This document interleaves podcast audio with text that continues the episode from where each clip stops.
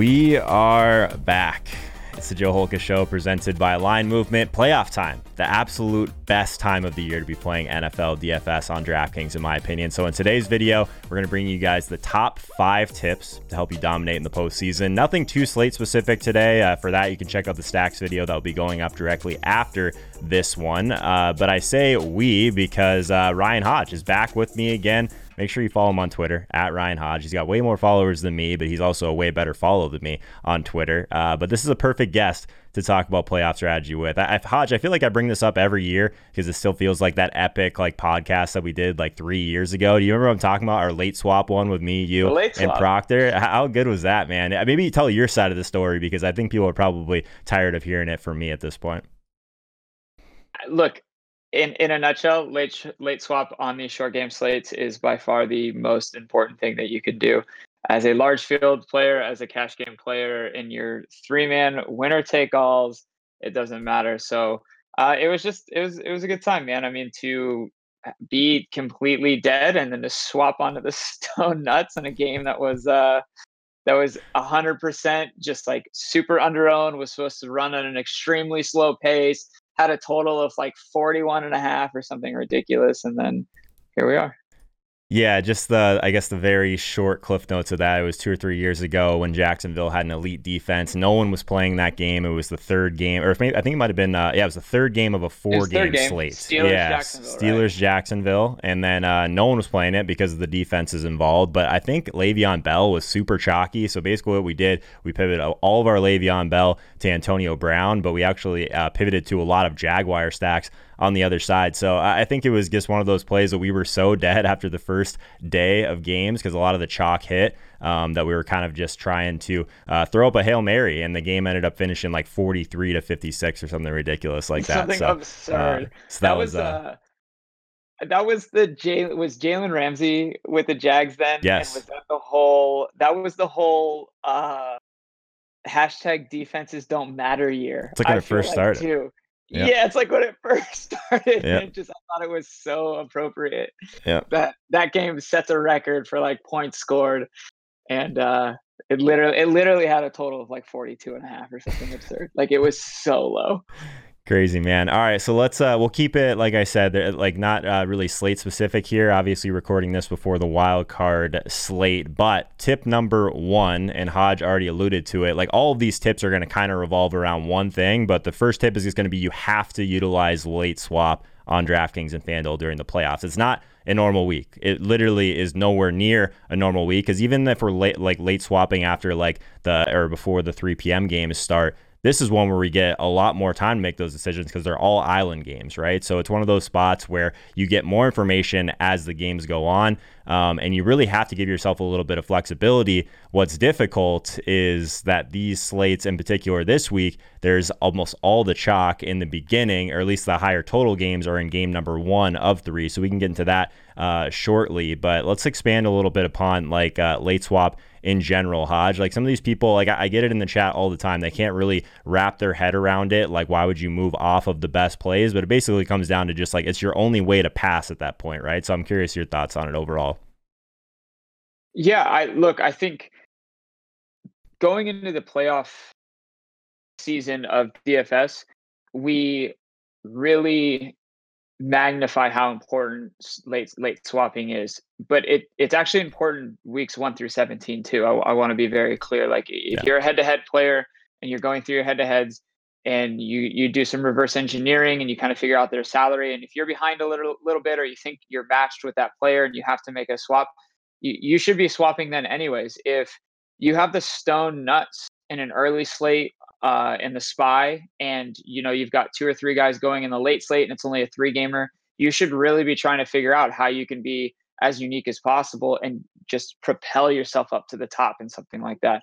Or maybe it's vice versa. Maybe all of the guys that that hit for you in the spy were all 10% and below, and you can eat a little bit of that chalk to just slowly rise up because playing the best plays is usually what we should do, right? Hashtag optimal. But um, if you're listening to this, you probably listen to the Gilcast and they talk about swapping in their head to heads all the time. It's like mm-hmm. a weekly occurrence. It's something that you should constantly be doing because if you're dead, sticking with Davante Adams when your opponent has Davante Adams isn't going to make you undead. Right. What's going to make you undead is getting away from Davante Adams' 16 point game that he had last week, which quite frankly he ran hot to get there.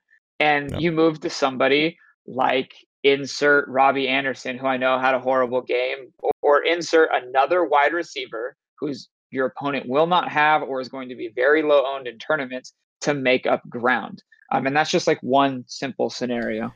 Yeah, uh, there's there's a lot that goes into it. Obviously, one of the things that we want want to guess at least make very clear, it's not just trying to switch to guys that are one percent. Like ceiling is still very important in, in, these type of decisions, but also like just I, I think something that probably doesn't get talked about enough still is just the way these contests are structured. I've heard some people talk about it. If you don't have a score throughout the NFL season, like a top three finish, and you're a tournament only player, you're drawing somewhat dead to be profitable. That's yeah. like how bad some of the structures are. So like we got to get to the top. We're not trying to cash these tournaments. So if you're just like hovering around the cash line and you have some failures in your lineup, even on a three game slate, like I, I think you have to get a little bit weird if you want to differentiate yourself kind of the rest of the way. So let's uh, move on to tip number two. And this is going to be one of the ones that I, I think is somewhat um, obvious, but also not. Like the order of these games matters almost as much as the ownership does, in my opinion. So obviously, we're going to focus on things like Vegas lines uh, to project ownership and baseline ownerships. There's obviously some, some great projections out there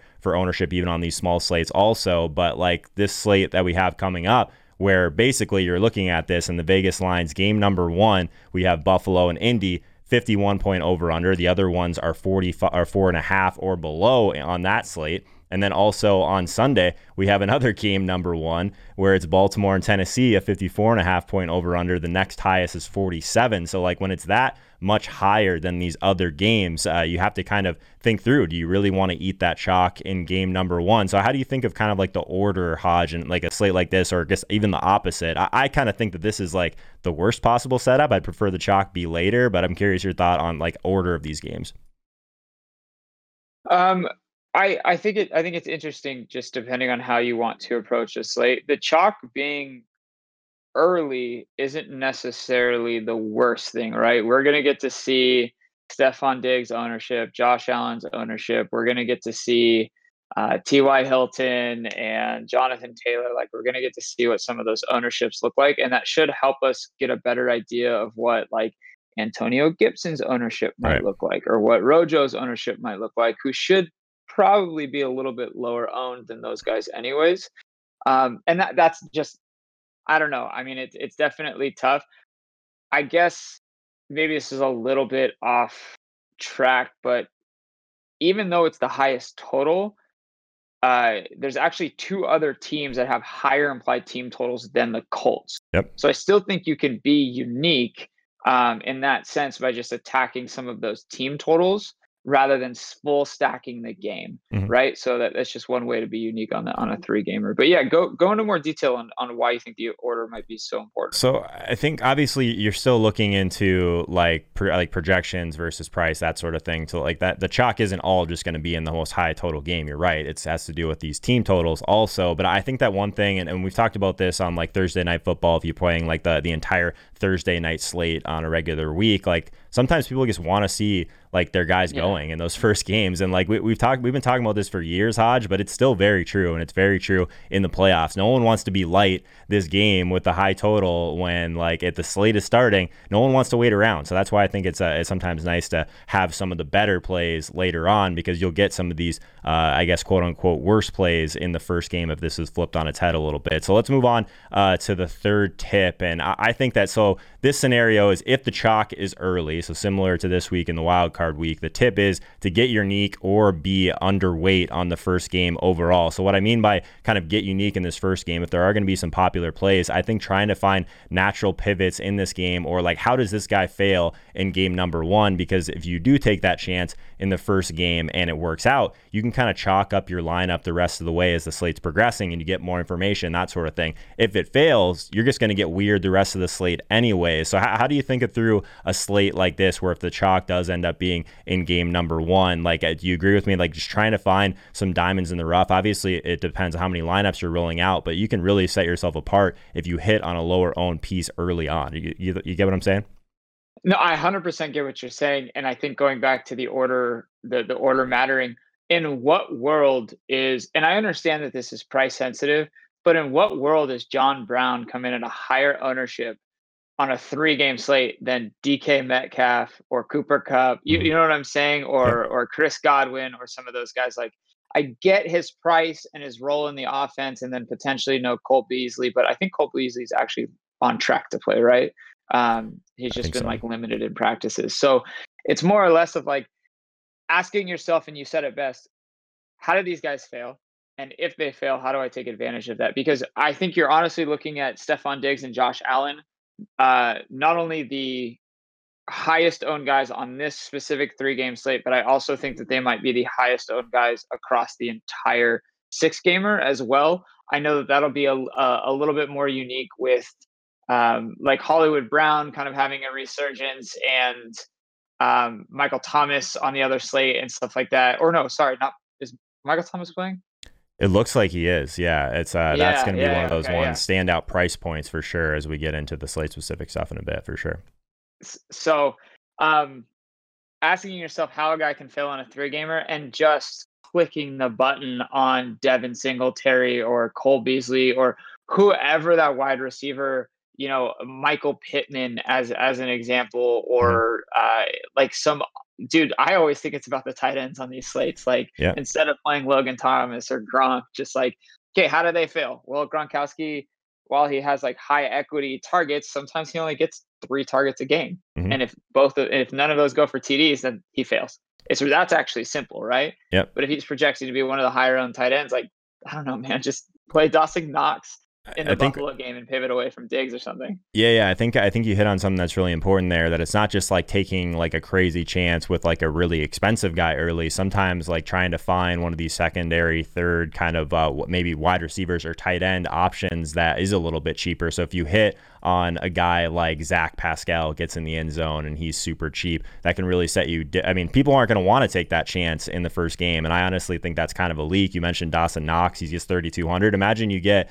Dawson Knox at like 15% ownership, which is pretty low for a three game slate, and Yeah. he's super cheap. You have your tight end taken care of. He's gotten a touchdown. Um, so those type of mini stacks, I think, can really pay off if it doesn't happen to be like a Stefon Diggs who's super chalky and catches that touchdown in game number one. So I think that's a good way to think about it. So let's talk about the inverse. So tip number four, if the chalk is late, I still think it's similar. You want to kind of try and take chances early and chalk up a little bit later, but it's a little bit easier to do that. I think if the chalk is late, you can make an argument that if the chalk is early, maybe you just go underweight of the entire first game in general. But I think that you might want to get a little bit more unique with like I guess heavier stacking in the beginning, only if the chalk is late. But what, what would how would you approach that? Would you kind of see how things are going and chalk up if you feel like you're way ahead, or do you still think that that kind of limits you from getting all the way to the top? I still kind of struggle with that sometimes.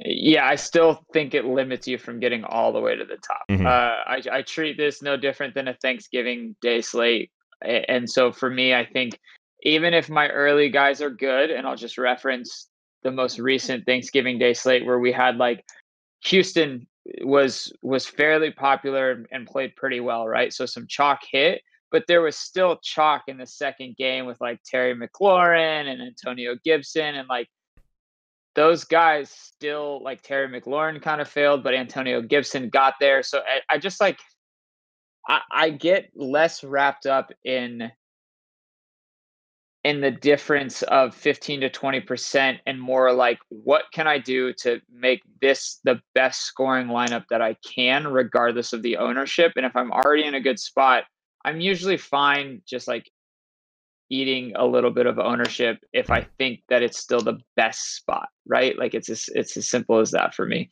Um, Yeah, if you, if you get off to a good start with some of these guys, like in the earlier games that are lower owned, like you can afford to eat that ownership because you're already unique at that point anyway. So I'm with you. Sorry to mean to cut you off. Yeah, no, uh, one one hundred percent. So if you if you let's just say in a specific example, if you fade some of the Bills and they fail, and some of your low owned guys in that game, or even maybe in just like the the Seattle game, the afternoon game, if they're good, like I wouldn't worry about ownership in the late game, especially if it's just on two or three players. Now, if you have like six pieces from that game, well, honestly, you don't know where you're at anyways. So Right. other than the chalk failed and you should be in a good spot because you faded the chalk. So like I would just play the lineup that you thought was the best lineup because you thought it was best. Yeah, so you mentioned uh, the later game, so that brings us right into our last tip, tip number five: stacking the later game or using a later game DST. I, I think is super plus EV. Like, there's a difference between having some players left and kind of getting weird if you're behind, getting chalky if you're ahead. But I think it's really valuable to have that quarterback stack in the later game because normally you won't see just like a, a crate, like a, a, very tight spread where it's really uh, chalky on both sides. A lot of times, if you're behind, you can pivot to a much lower owned stack and kind of see where you're at. If you have that quarterback available, you're going to get much more unique correlation, not just a unique player, which is a big deal when you're trying to pass people. So, uh, how, do, how do you think about that? Also, defense, we know, um, has a lot of variance to it. I, I think that just burning defense, unless it's either super cheap or just a slam dunk spot in games one or two, probably bad. Would you agree with that? Yeah, I look, slam dunk defenses can get, all right, you can just fire them into the sun. It mm-hmm. does not matter, man. We saw Washington against whoever Pittsburgh's backup was. I can't even think Mason Rudolph. Yep. Like like that should have been or I mean Cleveland at at 2500 or whatever. Like that should have been a good spot for Cleveland's defense. They put up 3 points. We saw Washington's defense in week like 15 or 16 in a slam dunk spot. But no, Dallas defense is like the top scoring defense on the slate just the defensive takes of slam dunks in cash, whatever, just play the optimal, but in large field.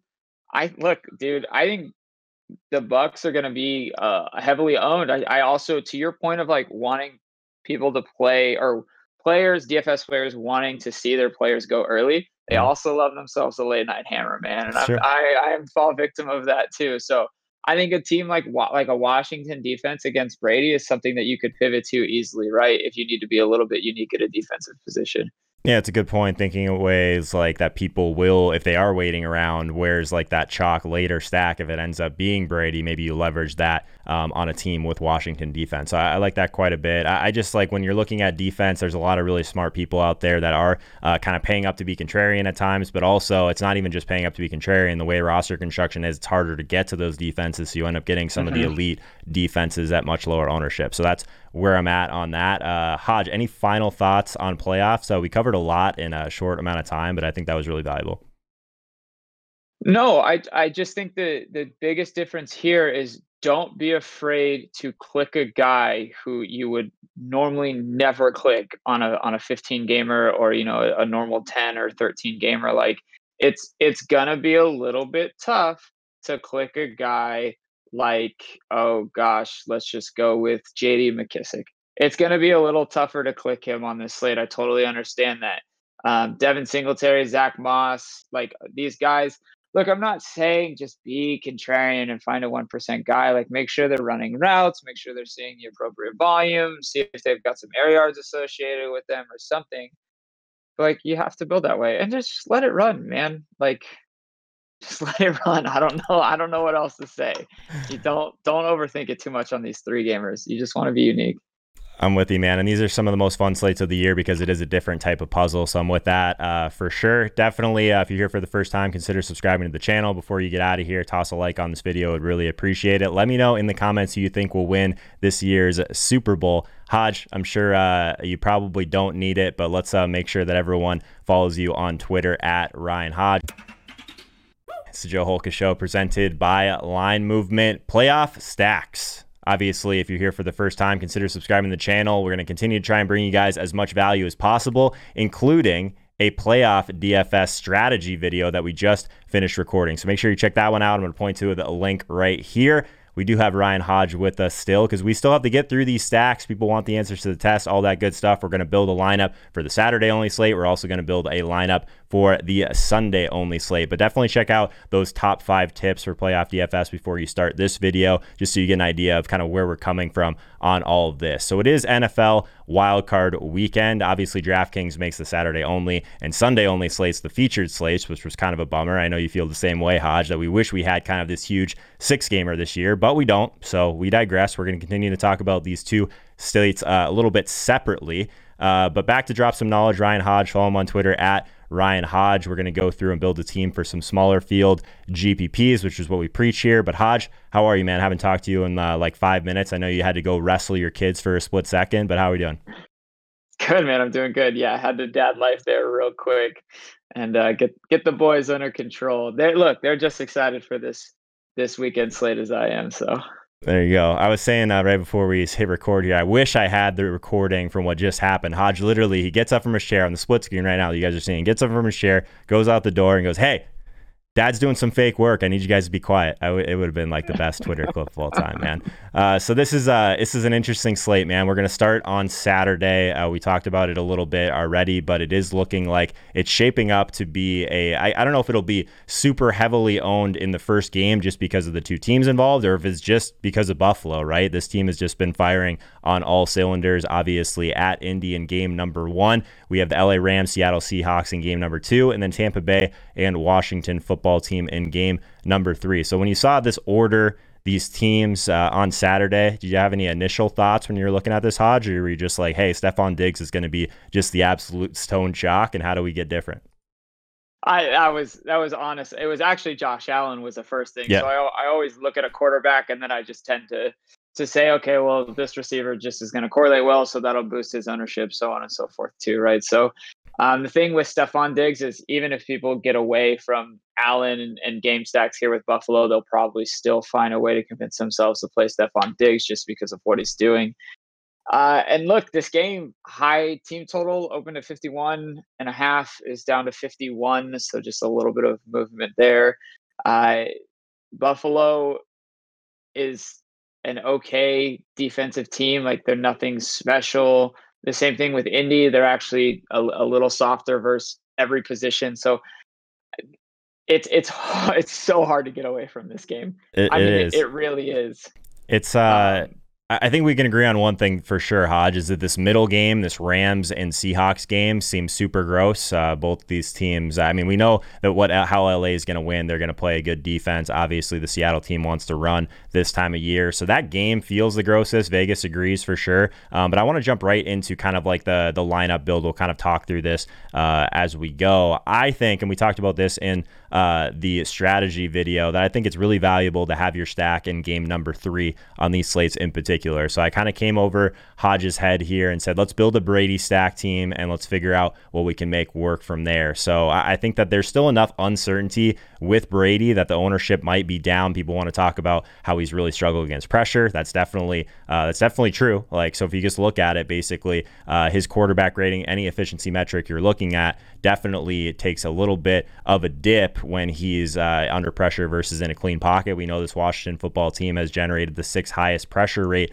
at 26% this year. Also, when we're looking at this, Mike Evans, he's got this knee injury. So if there's a little bit of uncertainty there, that kind of goes into Brady's projection as well. So if we're kind of dealing with is Mike Evans a decoy, or obviously Rojo is going to be pretty popular because he outplayed Fournette pretty significantly last week. If we're just looking on a per touch basis, he is very cheap. So I think one way that we could go about this uh, this team, Hodge, is stack up Brady, but maybe we leave off a, a Rojo on this team because I think he's going to be a decent value mm-hmm. across the slate. I'm trying to. I, will I'll, I'll let this one up to you though. What do we do with Mike Evans? Do we fade him? Do we just go with uh, with Gronk, AB, and and uh, Godwin? Do we just play that he's going to be a decoy, or do we just try and get him at low ownership? What are your thoughts? No, I think I think you absolutely play Mike Evans in nice. this spot. I think he, uh, if he is out there running on a three game slate, I'm absolutely okay starting him. You have to be unique. And I think that um, Chris Godwin ends up being a lot higher, uh, maybe not a lot, but it relative to a three game slate, six to seven percent is a pretty big difference. Um, so I, I'll play Mike Evans here with Brady. Okay. I, do want to do a double stack with Brady. I'm trying to think. So basically, if we play Evans, just looking at it in terms of like a guy that directly negatively correlates with Evans, it is Antonio Brown. I really like Antonio Brown in this game. So that would be hard uh, not to add him. But I guess if we're building a GPP team, it would make sense to, to fade him. Um, I, I, like the idea of adding Gronk. Uh, if we added Gronk to this, and obviously this is a small field GPP, do you think it's too much to add Godwin to this as well? Or should we leave it open to kind of the rest of this build? I'm curious on the negative correlation. Is that just touchdown equity? Probably, and it is a small sample, right? Like Antonio Brown hasn't been there the whole year. So that's so that's that's all I'm gonna say is because Mike Evans is is pretty reliant. Well, he's not reliant, but I, I would say that he definitely gets there based off of his his end zone targets. Mm-hmm. Um, look, if if we talked about this in the strategy video, let's figure out and find a way that a guy can fail. Well, a way that Chris Godwin can fail is if Antonio Brown just consumes more targets, right? Okay. So I mean, he's cheaper than I, Godwin too, so I'm with you on that. Yeah, and so that's I think I think if we just leave out Godwin, look, I think this game is probably this team is probably going to be the second highest owned team, maybe really really close with Indy just because of the whole game environment in the yep. first one. So if we're gonna stack this, we have to be a little bit unique, anyways, in this stack. So do you think our bring back then is where we get unique, or do we just jam in Terry McLaurin? He's so cheap; it just seems like the the easier play to make. Um, but I guess maybe he's not that cheap compared to some of the other other guys we have in our stack. Do you think we can fit in McLaurin and still get uh, some of these uh, other guys from the beginning? We're going to be, um, I guess, a little bit tied on salary if we do. I guess. Oh, you want to? I mean, Cam Sims is like our our other option, right? Good or or Logan Thomas as the tight end. But did you did we? I jammed Gronk? in Gronk. Grant Gronk is so cheap, man. He's thirty nine hundred. Yeah. So I feel okay. like he might be a necessity with Brady. Let, us throw in Sims for now and see where that gets us. Um, God, there's there's both of these guys, right? Steven Sims is the one that has the like the. He's always I, I never remember who it is, but I think Cam Sims is the one with Cam the higher Sims. projection. Yeah. Okay. Yeah, Cam, Cam Sims is the one who actually is out running routes and, and seeing some targets from uh from from Washington. So Okay, so I, I want to put in at least somewhat of a placeholder defense here, ideally on the cheaper side. So I mean, the Rams are twenty nine hundred, the Colts are twenty two hundred. Do you have any lean on either of those? Uh, I guess the, as we kind of piece this together. The Rams, Josh Allen is so efficient, dude. Yeah. So even look, even the Josh Allen can fail, and the the defense for the for Indy can still obviously not do anything from a DFS perspective, right? It could just be a low, low scoring game. Josh Allen doesn't throw a lot of touchdowns, maybe only rushes for like 22 yards or whatever. So um, I would much rather play the Rams against against Russell Wilson, who's yeah. I, I you can check me on these metrics, uh, but I think he's still pretty sack prone. Yeah, and we're probably jamming in Cam Akers at that point. He's 5,100. He looked healthy last week, so I, think he's one of the, the top running back plays on the slate. So I'm with you there. Um, so we actually have a decent amount of salary to work with here. Um, we can yep. pay up for this next running back slot if we wanted to go someone like Jonathan Taylor. We probably could at 7,900. Um, and then we have a, a, pretty wide open flex as well. I, have kind of taken the reins on this one. Is there anyone in particular on the slate that you really like? We probably could eat some Stefon Diggs chalk if we really wanted to, since we ended up playing Rams D. But any thoughts on that? I would I would go uh, Cam Akers and then round it out with DK Metcalf. Okay, even if we're playing Rams D, I guess on a three game slate it doesn't really I, matter. A three game slate, I don't. Yeah, it's especially cool. the wide receiver does not matter to me. I would yeah. maybe be a, you know, against a quarterback, probably not, unless it's Jameis Winston, but we don't get the pleasure of doing that anymore. If anything, it's like a game script play, right? So if Cam Akers yes. and Rams D are putting up points, like we're hoping that they're letting Russ cook a little bit on the other side. So I'm, I'm with you on that. So we have we have all the salary in the world to work with here. We can just play uh, Taylor at this point at 7,900 at running back, and I feel like this team uh, yeah. is looking pretty solid. Yeah, that's cool. that's I would that's how I would round it out. Is with Jonathan Taylor as, as our second running back, and then flexing a wide receiver with DK Metcalf, who I also think is drastically undervalued on a three game slate from a wide receiver position. I think once again, we'll probably see um, guys like obviously like Diggs, John Brown, T.Y. Hilton, uh, maybe Terry McLaurin and maybe Chris Godwin above DK Metcalf, but it just I don't know. It will we'll see how some of the industry sentiment tends to come out. That'll start to drive ownership more too than just like optimals and and who's ending up in you know thousands and thousands of runs. I like it. Um, so let's move on to the Sunday slate. We got Baltimore, Tennessee, game number one, Chicago, New Orleans, game number two, and Cleveland and Pittsburgh, game number three kind of staying on that theme of trying to find a later stack, one of the things, at least early ownership, uh, that kind of surprised me a little bit is not many people um, seem to be on uh, game number three. So we could go the Baker side, we could go the Big Ben side. I think enough. I think Big Ben is played poorly enough that not many people uh, might want to go there. I think there's going to be pieces of this game that are definitely popular. I think Diontae Johnson is going to be pretty chalky on the Pittsburgh side, and on the Cleveland side, I think Higgins is going to be pretty popular just because of his price alone. So um, I think we go Ben here with this stack. Uh, I'm curious, do you have a, a, favorite guy, maybe not named Diontae? I'm not opposed to playing Diontae. I just think he's going to be by far uh, the highest owned, maybe even this in this entire game. Yeah, I, I think in this entire game on the three game slate, uh, Diontae Johnson is is from these two teams will definitely be the highest owned wide receiver for sure.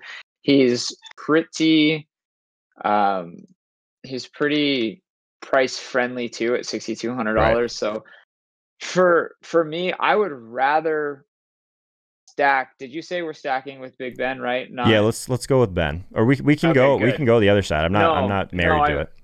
I, I want to go with with the Steelers side of the ball here. Um, mostly because like, Cleveland's been extremely friendly versus opposing teams' quarterbacks mm-hmm. and their wide receivers and their tight ends. Yep. Um, so I think this is where we could probably be a little bit unique is that as far as the tight end situation goes with Pittsburgh, who um, who do you? I, it's got to be Vance, right? With no Ebron, just like full on consuming these targets. Yeah, it could be. I, I was looking. Is Ebron for sure out?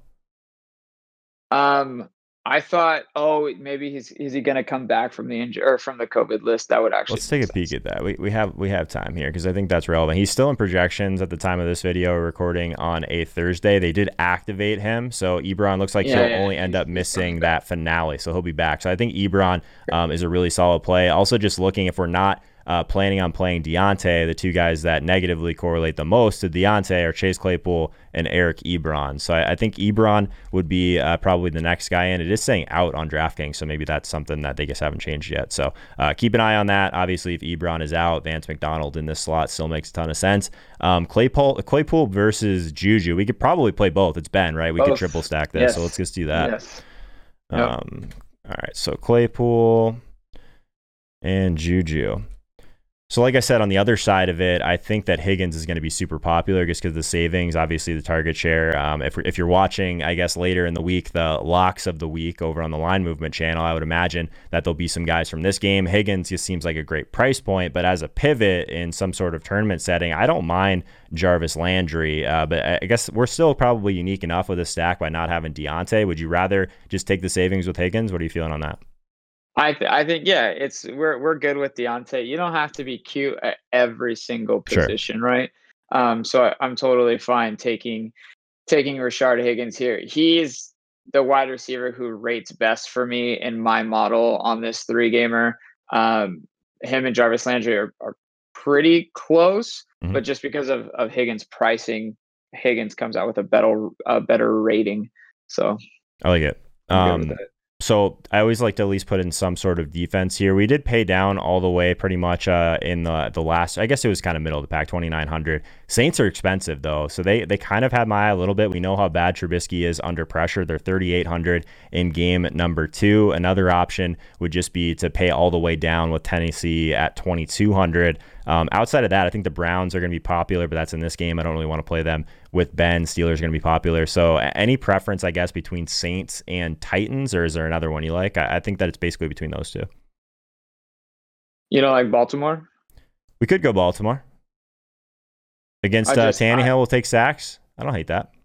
I, I mean, yeah, it's just one of those things where, like, uh, Baltimore has their specialty. I think Baltimore have, have might have the best special teams unit on this um, on this slate. So if we're looking for that that defensive touchdown, which are definitely random, I mean, it could definitely come from Baltimore here. What what I like about that too is that if it ends up being uh, a lot of ownership in that first game, Baltimore Tennessee. I mean, like I said, far and away the highest over under on the slate. This one is a little bit different. So uh, Baltimore does have the highest implied total on the slate. Tennessee all the yep. way down to fourth, but um, I, I think Ravens D might offer us more leverage than some of these other ones. So I'm on board with that. Um, still decent amount of salary to work with here. So um, let's see what the, the running backs look like on this slate. Obviously, it looks like Kamara is going to be back. He's 8,500. Uh, Derrick Henry, uh, again, like I don't get too worked up about negative correlation with defenses on a three game slate. He's 9,200 against Baltimore. Uh, any thoughts? I guess we probably can spend up in at least one of these slots. Do we want to go Kamara? Yeah, so I would rather go Kamara than Henry. Mm-hmm. I'm with you.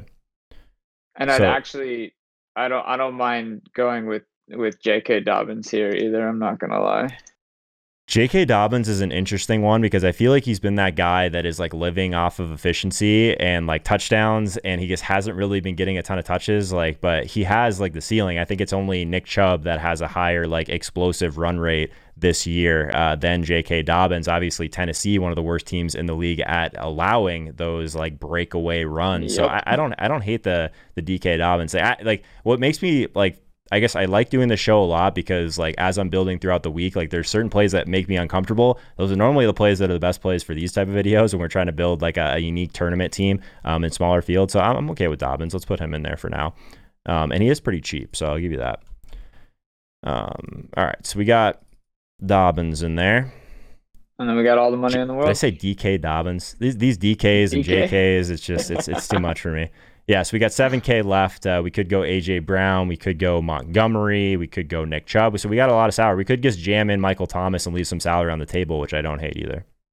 Yeah, I and so I think that you bring up a very good point, something that we haven't touched on a lot. Um, I, I know we hammer it all the time of just like it's okay to leave a couple hundred dollars on the slate. Uh, you know, week 15, week 10, whatever. I'm okay leaving even more on some of these slates. Now, mm-hmm. not doing it to just like do it to do it. But I do think a guy like Michael Thomas, and then you leave seven hundred dollars on the slate, like you're getting a discount on Michael Thomas. Most people are going to take advantage of that discount and try and jam in somebody somewhere else, like maybe getting up from Kamara as a Henry, uh, which you literally can do. That's actually a pivot. Uh, and that's something that you could maybe decide that you need to do after seeing some ownerships after the Baltimore Tennessee game. Uh, so it's it's a tough one. I, I don't know $6,300 for Michael Thomas. But look, Thomas and Kamara could both totally get there. You know, Kamara could get the touchdowns, targets, uh, and and Thomas could just get the targets and the catches. So it's it's tough. I I might prefer playing a guy like Allen Robinson or or maybe Montgomery. Um, I, will have to see where ownership comes out. Mm-hmm. I don't know if I want to play both Kamara and Thomas right. in, in, a, in this specific lineup um, especially without a guy like Brees, who if if these guys get there, Brees probably has like a 340 yard day, maybe mm-hmm. like four TDs, right? So I don't know.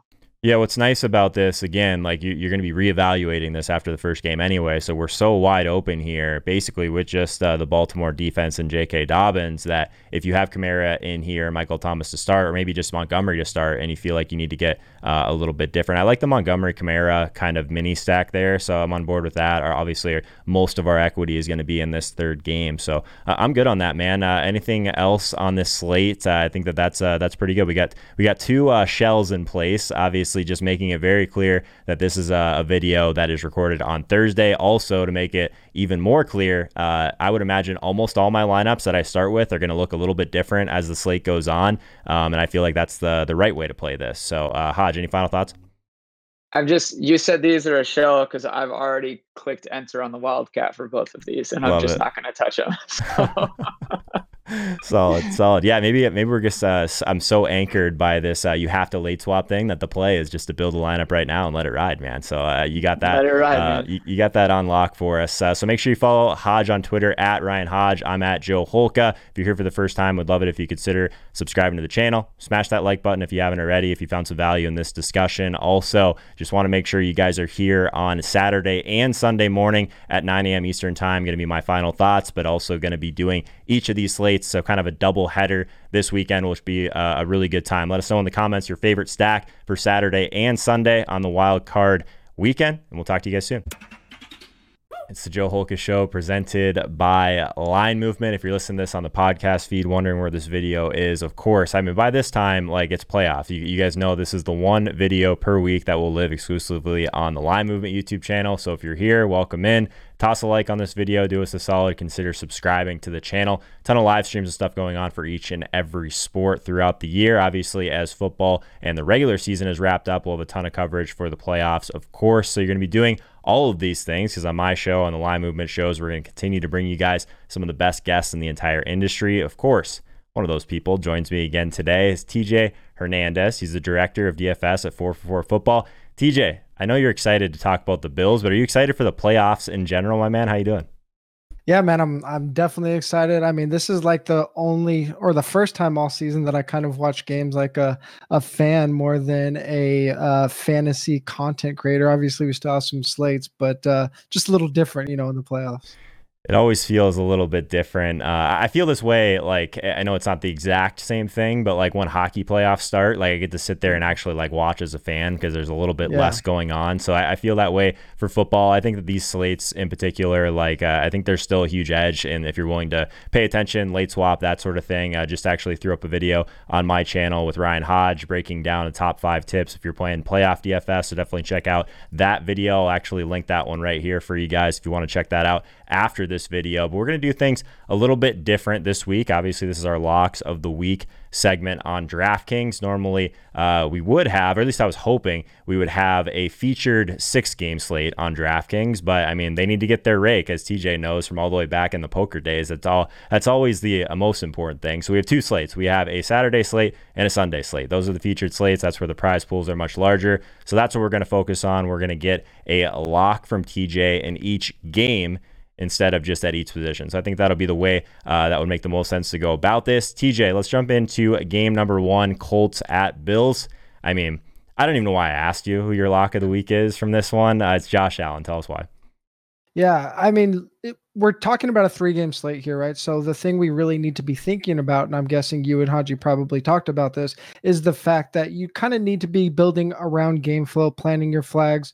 Um, we're not super focused in on on value because there's just kind of overlap everywhere. So who are you going to be building around the most? Who are you willing to be the most overweight on? And that's Josh Allen as the main quarterback to be building around, and just the Bills offense as a whole. They're the only team on Saturday projected for over 28 points. And we know that uh, almost all of that offense, especially the scoring, comes from Josh Allen, both his legs and his arm.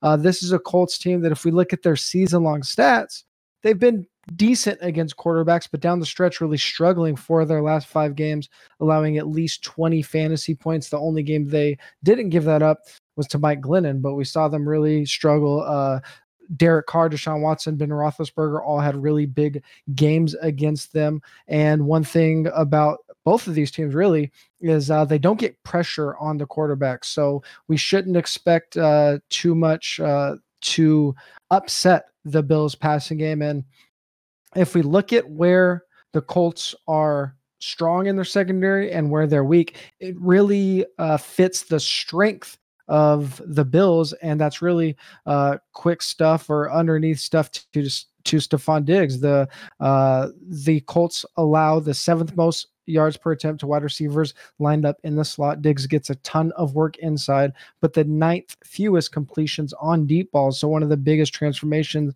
of this Bills uh, passing game has been they haven't relied on the deep ball. They're good, they're efficient on it, but they're not overly reliant on it. So I really like Josh Allen just to pick apart this Indy defense that doesn't get pressure, that really struggles over the middle of the field.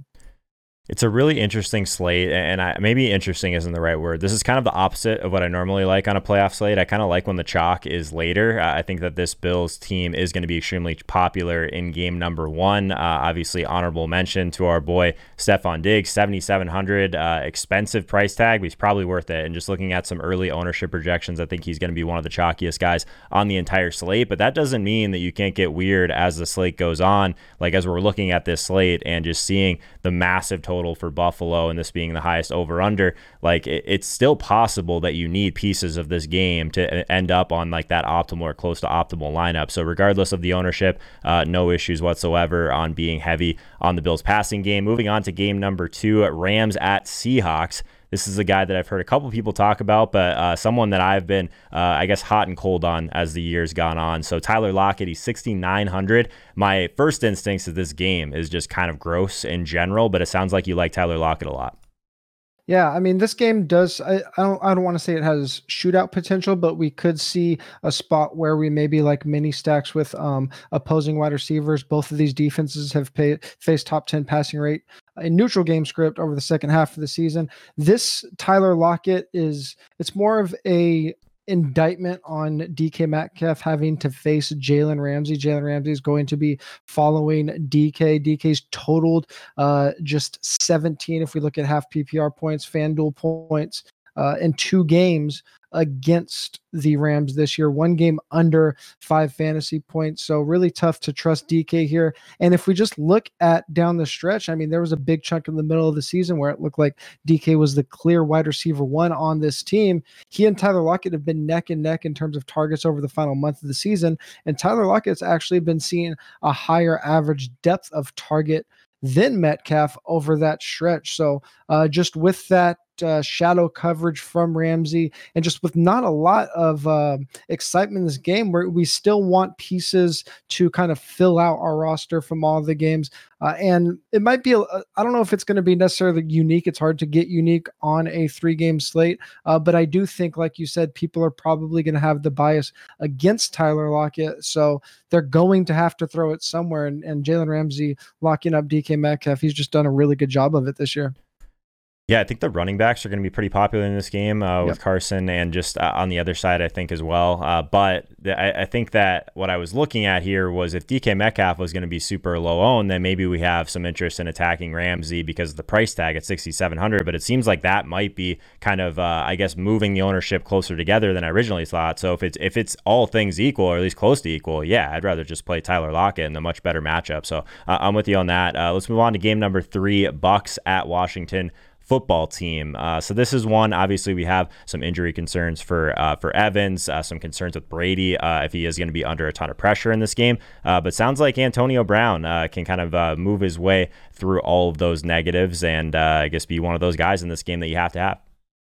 Yeah, there's a lot to figure out uh, with Evans' health. That's not only going to move our expectation on Tampa Bay, but really move the the ownership. We saw a couple weeks ago this team was on the Saturday slate. We had a three game slate uh, in week 16, and Evans, Brown, and Godwin, they all really cannibalized each other's ownership. All of them were over uh, 25%, but all under 40%. So kind of bunched up together there. Obviously, if Evans is out, we're going to see Antonio Brown and Chris Godwin uh, their ownership really spike. I would expect it to be around 50%. But if he's there, it's going to kind of cause this situation of what do we do? Well, we saw when Evans went out last week, Antonio Brown dominated target share. And even if Evans does play, uh, it could be a situation where he is kind of in a decoy position. And in that situation, we want to see who are the players we want to be overweight on. Obviously, Tampa Bay has this big total. Um, but again, it's looked like a diluted target share outside of Washington Washington's pass rush, their strength has really been in the middle of the field. They uh, rank six in schedule adjusted fantasy points allowed to tight ends, and they allowed the third fewest yards per attempt to wide receivers lined up in the slot. So you really want to attack Washington with your outside wide receivers. So either rolling out a double stack with Tom Brady and Mike Evans or just being way overweight on Antonio Brown is the way that I like to figure out how I'm attacking this Tampa Bay receiver corps where everybody's kind of just going to be throwing darts, I think, kind of throwing it against the wall and seeing what works. Uh, I really like having conviction on those two guys. I like that. I also think that there's going to be some people that just see that price tag from Rob Gronkowski at 3,900 and want to go there. But like you mm-hmm. said, we really want to target this team on the outside. So I think Antonio Brown makes a ton of sense, even if Evans is in that game. So totally with you on that. Uh, let's move on to the Sunday games. Uh, this first game, I was hoping these teams wouldn't face each other in the first round because they're very fun to watch. I think both these teams could have potentially made a run uh, in the AFC. But Ravens at Titans, you're going all the way to the top with Lamar Jackson. Uh, hard to fault you with how he's been playing lately, though. Yeah, kind of similar to what I talked about with Josh Allen. Just if we're looking at this three game slate, the Sunday only slate, where are we going to start? What do you want to be building your core around? Uh, and a lot of people are going to look at this game, but I really like the Lamar side of things. Lamar's been playing at an MVP level, what he looked like in 2019 over the final five weeks of the season. Obviously, really getting it done with his legs, a ton of rushing upside. Um, but the efficiency is really what puts him over the top, near 9% touchdown rate over uh, those final five games. And Tennessee is an offense, I'm sorry, a defense that struggles against every single position. They, uh, they rank in the bottom 10 in schedule adjusted fantasy points to every position uh, except for tight end. Baltimore has a very concentrated passing attack, so it's not one that I'm going to be necessarily double stacking. But I do think that with the way that the Ravens have played and how bad Tennessee's defense has struggled, that this is one game that could if we're looking for kind of a surprise team to run away with it, I like Baltimore to do that. And if they do have such a game, then it's Lamar uh, really putting up big numbers. There's some narratives here, of course. Like we saw this uh, exact matchup in the playoffs last year. I would imagine Baltimore just coming in with so many expectations last year. It's kind of not really there this year, right? Like they kind of uh, limp in in some ways, but they were really hot down the stretch. So this is probably a team that no one really wanted to face in the first round. Big part of that has to do with Lamar. So 7,800, definitely think he's worth it. Similar to Josh Allen, like you said, like just because this first game is going to carry some ownership with it doesn't mean like looking at these other two games that you won't need pieces. And Lamar is, is a piece to plant, uh, to definitely uh, plant your flag for sure. Uh, so game number five on wildcard weekend, number two on the Sunday slate, we have Bears at Saints. Michael Thomas might be back for this one, 6,300. He's just really underpriced, right? Yeah, he's really underpriced. When he's active, uh, he's typically over 30% target share uh, guy. This is an offense that when we see Kamara, Brees, uh, and Thomas all active together, the offense is just extremely concentrated. We've only had one game this year where Michael Thomas and Drew Brees have both played over 50% of the snaps. That was all the way back in week one. So I think people are going to look at a lot of splits uh, and kind of forget that. Uh, we had Michael Thomas paired up with Taysom Hill a lot towards the end of the season. The big concern with the Saints here. Alvin Kamara, Latavius Murray not getting uh, any practice all week. They should be activated by Sunday for COVID, but uh, Michael Thomas, the only one getting limited practice. I mean, he's technically has the questionable tag too, but all signs pointing uh, to him playing this is a game just in general where if I'm attacking it, I'm attacking the Saints side. We don't need to touch on every single team, even on a three game slate. And Chicago's relied really heavily on playing bad defenses, turning short passes into long plays. So I really like just onslaughts on the Saints side. And I don't think you necessarily have to bring back Chicago, but uh, that really all revolves around having Michael Thomas back, and his salary is just way too low to ignore. Yeah, I think uh, one of the kind of macro decisions that people are be making, if you're building in these little mini stacks, it doesn't have to be a guy from both sides. It's only three games. Right. You need to like pick the correct pieces, but also like if you believe in an offense, like we were just building a lineup with Ryan Hodge earlier today, and we got in this weird spot. Like, would we want to play Kamara and a bring back with Montgomery? I was like, I mean, I, I feel like we should just play Kamara and Michael Thomas. Just really, if we if, we, if we're bullish on this New Orleans side of the ball, there's no reason to force in a mini stack for a guy like like Montgomery, who were not. I mean, if there's one spot, like this is probably one of the worst possible spots or draws, I'll say, for Chicago, right? It's because they've been running the ball really effectively. New Orleans is very good against the run. And Mitchell Trubisky is one of the worst quarterbacks in the league while under yeah. pressure. New Orleans brings a ton of pressure. So I, am with you, man. I, I, think that there's a chance that uh, New Orleans can roll here. Michael Thomas uh, certainly going to be involved. Uh, very, very underpriced. Uh, the last game on the wild card slate, Browns at Steelers. Diontae Johnson, kind of in that same range, 6,200. I think that we're probably going to be building um, some lineups that are relatively balanced. Uh, but again, another guy that can just have a huge target share when things go well. But tell us why you like him in this game. Yeah, I mean, it, it really just comes all down to to volume and price, especially on DraftKings. He's seen uh, double since week nine, double digit targets in every game except for two uh, on the season, averaging nearly ten targets per game. We have Juju Smith Schuster uh, missing practice. That only boosts the prospects uh, of Diontae Johnson here.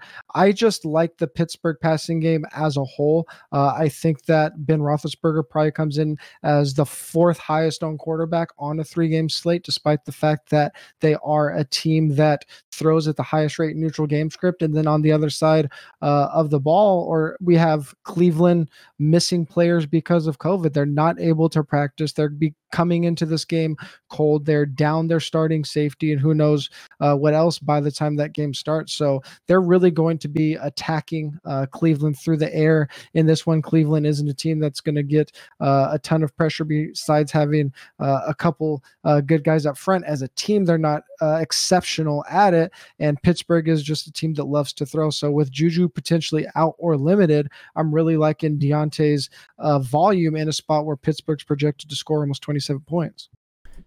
TJ Hernandez, everyone. That's going to do it for our locks of the week. Be sure and follow him on Twitter. He's at TJ Hernandez, of course. Uh, obviously, all the stuff that he's churning out over at 4for4.com. Check that out. Before you get out of here, smash that like button. Consider subscribing to the channel. All that good stuff if you haven't already. I will be live on my channel on 9 a.m. Eastern time, both on Saturday and Sunday this week. A little bit of a double header. The line movement show will be directly after at 9 a.m. Eastern time, both on Saturday and Sunday. So, should be a great time. Let us know in the comment who your favorite overall play on DraftKings is this week, and we'll talk to you guys soon.